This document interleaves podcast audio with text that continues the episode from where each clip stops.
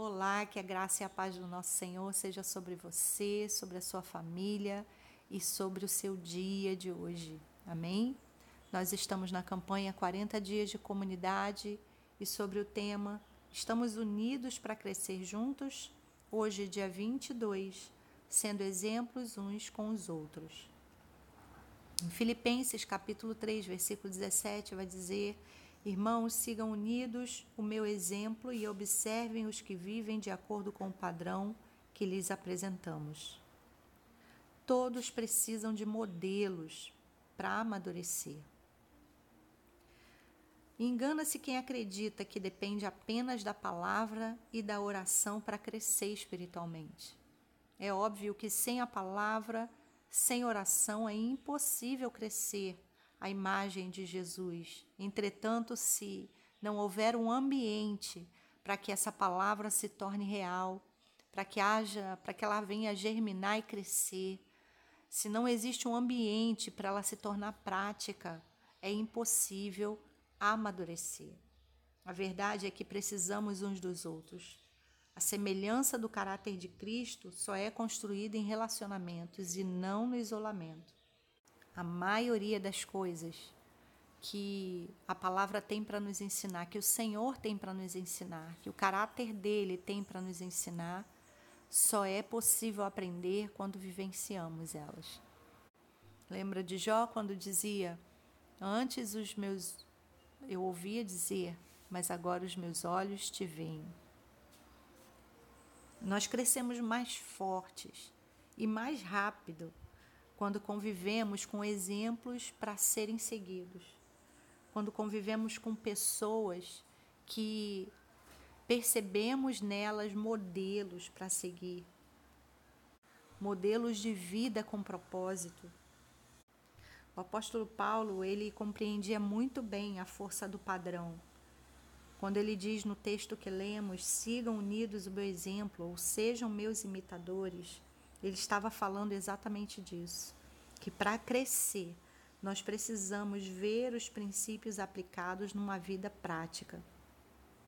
Quando Paulo queria implantar uma igreja, ele ia para a cidade, morava lá, convivia com as pessoas e era exemplo para elas. Era assim que funcionava. Quem são os seus exemplos?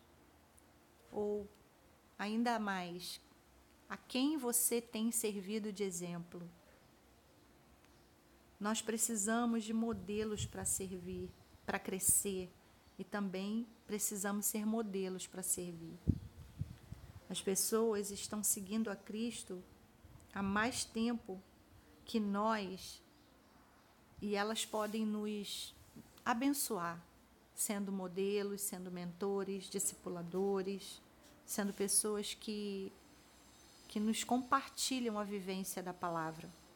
É por isso que estar numa igreja, fazer parte de uma comunidade, fazer parte de uma célula é essencial né, para que a gente contribua com esse ambiente, para que esse ambiente seja gerado. E temos que lembrar: as pessoas não estão perfeitas, não são perfeitas.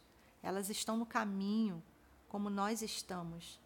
E para que a gente siga alguém, para que a gente é, tenha alguém como modelo, referência, alguém que possa nos ajudar em algum padrão, em algo que elas já têm aprendido a desenvolver com o Senhor, basta elas estarem um passo à nossa frente.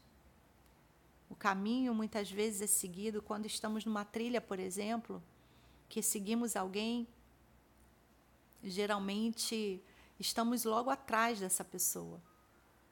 Ela não não está tão distante a ponto de não podermos vê-la, mas às vezes está bem próxima. É assim a caminhada cristã na nossa comunidade de fé.